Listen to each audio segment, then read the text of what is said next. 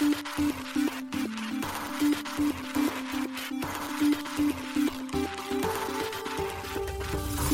しい経済ニュース。この番組では伝統者のメディア新しい経済がブロックチェーン仮想通貨フィンテックに関する日々のニュース解説を平日毎日音声コンテンツでお届けしています。そして新しい経済ではブロックチェーン仮想通貨に関するニュース解説記事やインタビュー記事学習記事などのたくさんのコンテンツを掲載しております。ぜひ新しいひらがな経済漢字で検索してメディアもチェックしてください。そして LINE 公式アカウントではメディアの更新情報を配信しております。LINE 公式アカウントにもぜひご登録ください。この番組は株式会社フィナンシェの提供でお送りします。フィナンシェはスポーツチームやエンタメプロジェクト DAO などのトークンを購入して支援ができる新しいクラウドファンディングサービスです。サッカー J リーグ野球バスケなどのプロスポーツチームをはじめ映画やアイドルインフルエンサーなど100以上のプロジェクトのトークンがフィナンシェで購入できますさらにトークン購入者はプロジェクトに応じたキャンペーンの参加や NFT などの特典もぜひ iOS や Android でフィナンシェのスマホアプリを入れて新たな応援体験を味わってください。あなたの夢がみんなの財産になるフィナンシェ。現当社新しい経済編集部の大津賀です。高橋です。はい、本日は6月2日金曜日です。今日のニュース行きましょう。データチェーン三菱 UFJ 信託銀行時が技術提携ステーブルコインのクロスチェーンインフラ構築で FRB シルバーゲート銀行の事業清算計画に実行命令下す。クリプト .com シンガポールでデジタル決済トークンライセンス取得。コイントレードにポリゴン上場。国内初のステーキング対応も。 Zaif が暗号資産 FX サービス終了。第一種金融商品取引業の廃止も決定。 Sui のミステンラボ F1 オラクルレッドブルレーシングと複数年のパートナーシップ契約。アメリカジェミナイが UAE でのライセンス取得手続きを開始、UAE 市場の可能性を示唆。フォビグローバル、香港の暗号資産コンソーシアム HKVAC の最初のメンバーに、OKX ビットコインベースの新トークン企画 BRC30 提案、ステーキング可能に、一つ目のニュースはデータチェーン三菱 UFJ 信託銀行、トキが技術提携というニュースです。三菱 UFJ 信託銀行、データチェーン、 TOKI の3社が技術提携の開始を6月2日発表しました。この技術提携はマルチチェーンで展開されるステーブルコインのクロスチェーン取引を可能にするインフラ構築を目指すために行われたということです。三菱 UFJ 信託銀行が推進するステーブルコイン発行管理基盤、プログマコインによって発行される予定のステーブルコインが様々なパブリックブロックチェーン上で発行流通されることを想定して、3社はインフラ構築を行うようです。なお、プログマコインを用いた各種ステーブルコインは6月1日に施行された改正資金決済法により取り扱う仲介業者がライセンス登録を完了し次第発行流通が可能になる予定になっているということです。また、プログマコインによるステーブルコインは、イーサリアムやコスモス、アバランチ、ポリゴン等のパブリックブロックチェーンを含む各種ブロックチェーン基盤上でのステーブルコイン発行が想定されているということです。発表によると、クロスチェーンインフラの構築によって、次の3つのユースケースを想定しているということです。異なるパブリックブロックチェーン上のステーブルコイン同士の交換をするクロスチェーンスワップ、NFT やガバナンストークン等の異なるパブリックブロックチェーン上のステーブルコインによる決済を行うクロスチェーン決済、そして異なるブロックチェーン上のレンディングプロトコルでステーブルコインを活用した取引を実行するクロスチェーンレンディングとのことです。3社によるこのクロスチェーンインフラ構築の取り組みは2024年第2四半期の実現をめどに推進していくとしています。なお現在 TOKI はパブリックブロックチェーン間でクロスチェーン取引を可能にするクロスチェーンブリッジの開発を行っており、2023年内にローンチし、グローバルでの提供を予定しているとのことです。2022年9月に三菱 UFJ 信託はクロスチェーン決済実現に向けデータチェーンと協業を開始していました。今年4月にはステーブルコインを用いたデジタル証券のクロスチェーン決済による技術検証に成功したことを発表しています。その技術検証では、プログマコインのブロックチェーン層の一つである Corda と、プログマ以外のデジタル証券を扱うブロックチェーン基盤を想定した GoQuorum を相互接続し、両ブロックチェーン上のトークンの同時移転を実現したとのことでした。このように、これまではコンソーシアム型のブロックチェーンでの技術検証が行われていましたが、今回のクロスチェーンインフラ構築はパブリックブロックチェーンに関わるものとなります。続いてのニュースは FRB シルバーゲート銀行の事業生産計画に実行命令下すというニュースです。米国連邦準備制度理事会 FRB が米シルバーゲート銀行に対し、預金者を保護しながら資金を保全する形で事業生産計画を実行するよう命じたと6月1日発表しました。同事業生産計画はシルバーゲート銀行が3月8日に発表していたものです。計画には顧客預金の全額返済も含まれていました。今回の FRB による命令はシルバーゲート銀行の事業生産計画を正式に決定するもので、規制当局のの承認なしに資本を分配したり、現金資産を消散させることを禁じています。なお、命令では同計画を10日以内にカリフォルニア州の金融規制当局に提出するよう命じています。シルバーゲート銀行は1月に大手暗号資産取引所 FTX の破綻にリスクを感じた投資家が2022年10月から12月の期間でシルバーゲートから80億ドル日本円にして約1.4兆円以上の預金を引き上げたと報告。その後、同社は第4四半期の純損失として10億ドル約9.5億円を計上しました。また、シルバーゲート銀行は倒産した暗号資産取引所 FTX 及びびアラメダリサーチとの取引に関して、ワシントン連邦検察の調査対象となっていることが2月に報道されました。報道によると FTX の創業者であるサム・バンクマン・フリード氏のビジネスに関連する口座及びアカウントをシルバーゲートが提供していたことについて調査されているとのことです。その後3月には親会社のシルバーゲートキャピタルが米証券取引委員会 SEC へ年次報告書のフォーム 10K の提出を延期したことが起因となり複数の暗号資産関連企業からの取引停止が相次いでいました。続いてのニュースは、クリプトドットコムシンガポールでデジタル決済トークンライセンス取得というニュースです。海外暗号資産取引所のクリプト .com がシンガポール金融管理局 MAS よりデジタル決済トークン DPT サービスの主要決済機関 MPI ライセンスを取得したと6月1日発表しました。これにより、クリプト .com はシンガポールにおいて DPT サービスを提供することが可能になりました。なお、クリプト .com は昨年11月に MAS より原則承認 IPA を受けています。ちなみに、米ナスダック上場の大手暗号資産取引所コインベースやブロックチェーン .com などの著名暗号資産企業も昨年 IPA を取得しています。クリプト .com の CEO であるクリス・マルザレック氏は、MAS はデジタル資産分野の責任あるイノベーションを保障する規制当局として世界的に認知されているとし、私たちは消費者保護、安全、安心を優先する規制当局からライセンスを取得できたことを誇りに思うと述べています。また、今後も MAS と協力していくと伝え、私たちのホームマーケットであるシンガポールで暗号資産の前線をリードしていきたいと語りました。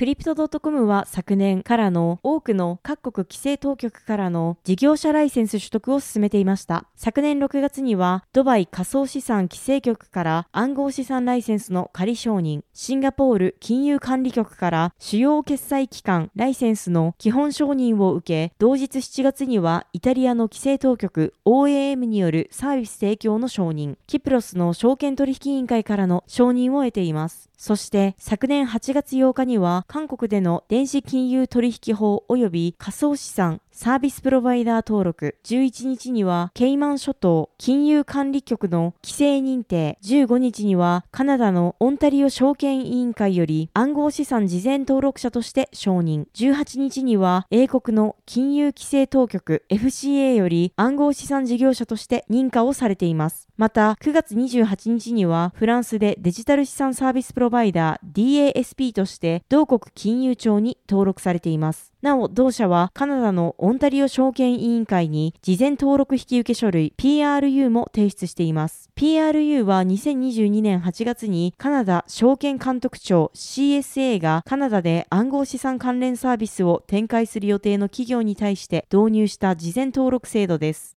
続いてのニュースはコイントレードにマティック上場というニュースです。国内暗号資産取引所コイントレードが暗号資産ポリゴンの取扱い開始を6月1日発表しました。同取引所でのマティック取扱いは現物取引及びステーキングサービスコイントレードステークにて対応するということです。なおマティックのステーキングサービスが提供されるのは国内初になるということです。現物取引では日本円との取引ペアがサポートされています。マティックの最小発注数量は1回で1マティック、最大発注数量は1回で1万マティック、取引単位は0.0001マティックとなっています。コイントレードでは今回のマティック上場で合計13銘柄の暗号資産を取り扱うことになりました。現在はマティックのほか、ビットコイン、ビットコインキャッシュ、イーサリアム、ライトコイン、リップル、カルダノ、パレットトークン、IOST、ポルカドット、テゾス、ヘデラ、アバランチが取り扱われています。また、コイントレードステークではマティックのほか、パレットトークン、IOST、ポルカドット、カルダノ、テゾスがサポートされています。なお、国内交換業者においてマティックを取り扱うのは、ビットバンク、ビットフライヤー、SBIVC トレード、ビットポイント、TMM ビットコイン、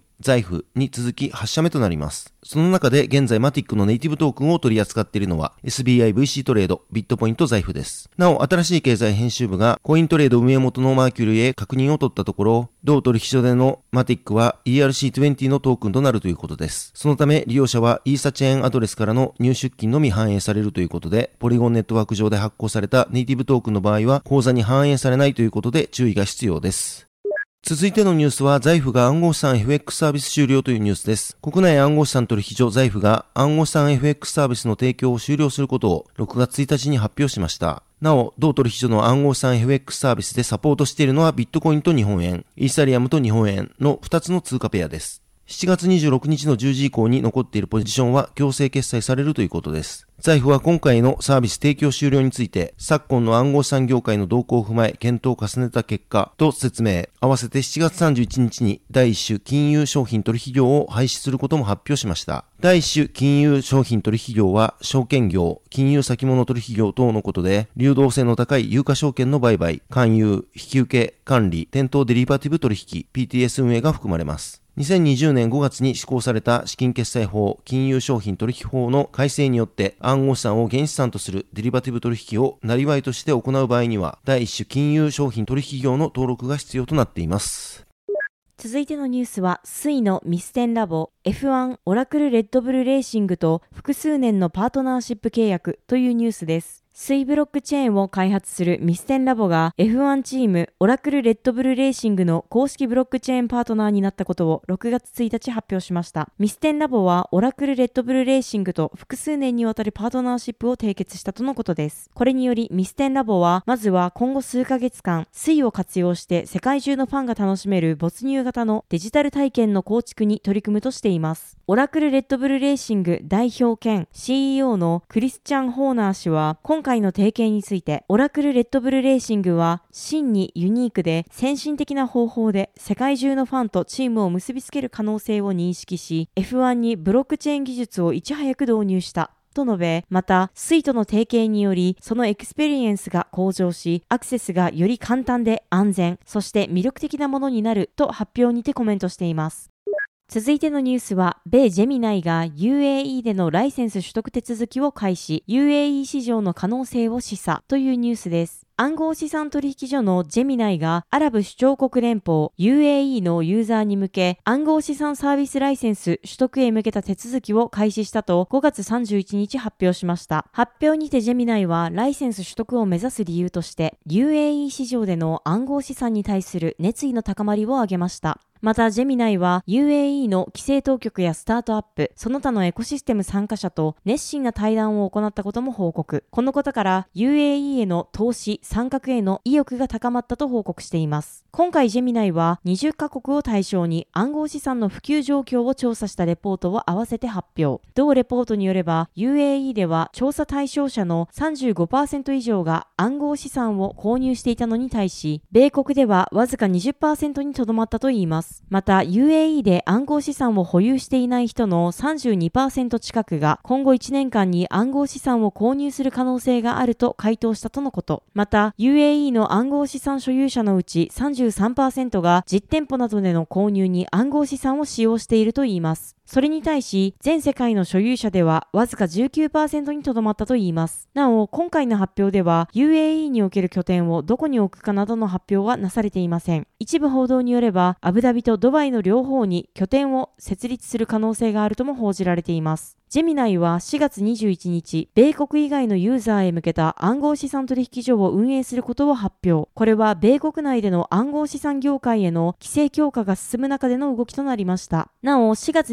24日、アジア太平洋地域の新たな最高経営責任者を指名し、インド共和国に新たな開発拠点を設立することを発表。合わせて現地で積極的な採用活動を実施することも発表しています。5月26日には、欧州の拠点をアイルランドにしたことを発表しています。また、同日、同社提供のジェミナイアーンが証券法違反だと主張する米証券取引委員会 SEC の提訴の却下を米判事に要請していました。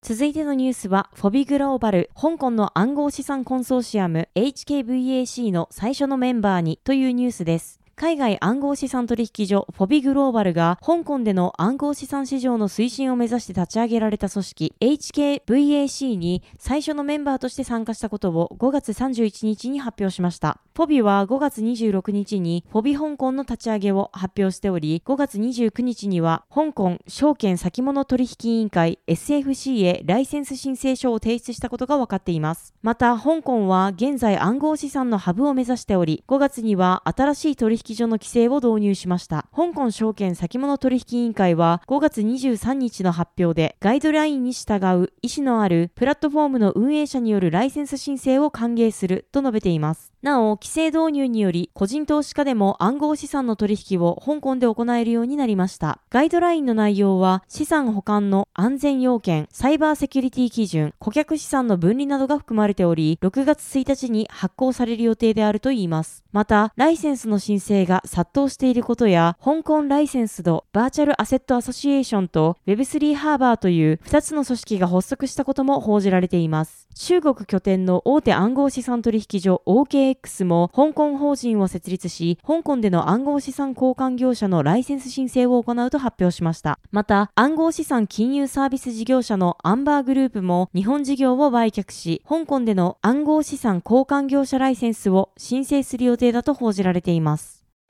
続いてのニュースは OKX が新トークン企画 BRC30 提案というニュースです。海外暗号資産取引所 OKX がビットコインネットワーク上で使用されるトークン企画 BRC20 を拡張した新たなトークン企画 BRC30 を6月1日に提案しました。BRC30 は BRC20 と同様にビットコインの最小単位である1サトシに通し番号を付け、1つのサトシに任意のデータを紐付けるプロトコル、オーディナルズを活用したトークン企画です。ビットコインネットワーク上にファンジブルトークンを表現する BRC20 のこれまでの機能にステーキングメカニズムを導入したものとなります。具体的にはビットコインや BRC20 トークンをステーキングすることで BRC30 トークンを受け取れるといった設計が可能になります。これにより、現在流通している BRC20 トークンの利用用途を増やし、エコシステムへの参加促進を目的としているということです。OKX は同社提供の暗号資産ウォレットアプリケーション OKX ウォレットで BRC30 トークンのサポートを開始することを発表しています。はい、本日のニュースは以上となります。そして本日新しいコンテンツ出ております。特集ください JP アマです。今回はオンチェーンデータを一組名化、初心者でも使いやすい分析プラットフォームアークハムとはです。こちら、新しい経済のサイトから見られるようになっておりますので、ぜひご覧ください。はい、このように私たち新しい経済編集部では、ブロックチェーン暗号資産に関するニュースを平日毎日ラジオで配信をしております。本日ご紹介したニュースやコンテンツはすべてサイトの方に上がっております。ぜひサイトの方も見に来てください。新しいひらがな、経済漢字で検索して見に来ていただければと思います。それでは本日はありがとうございました。ありがとうございました。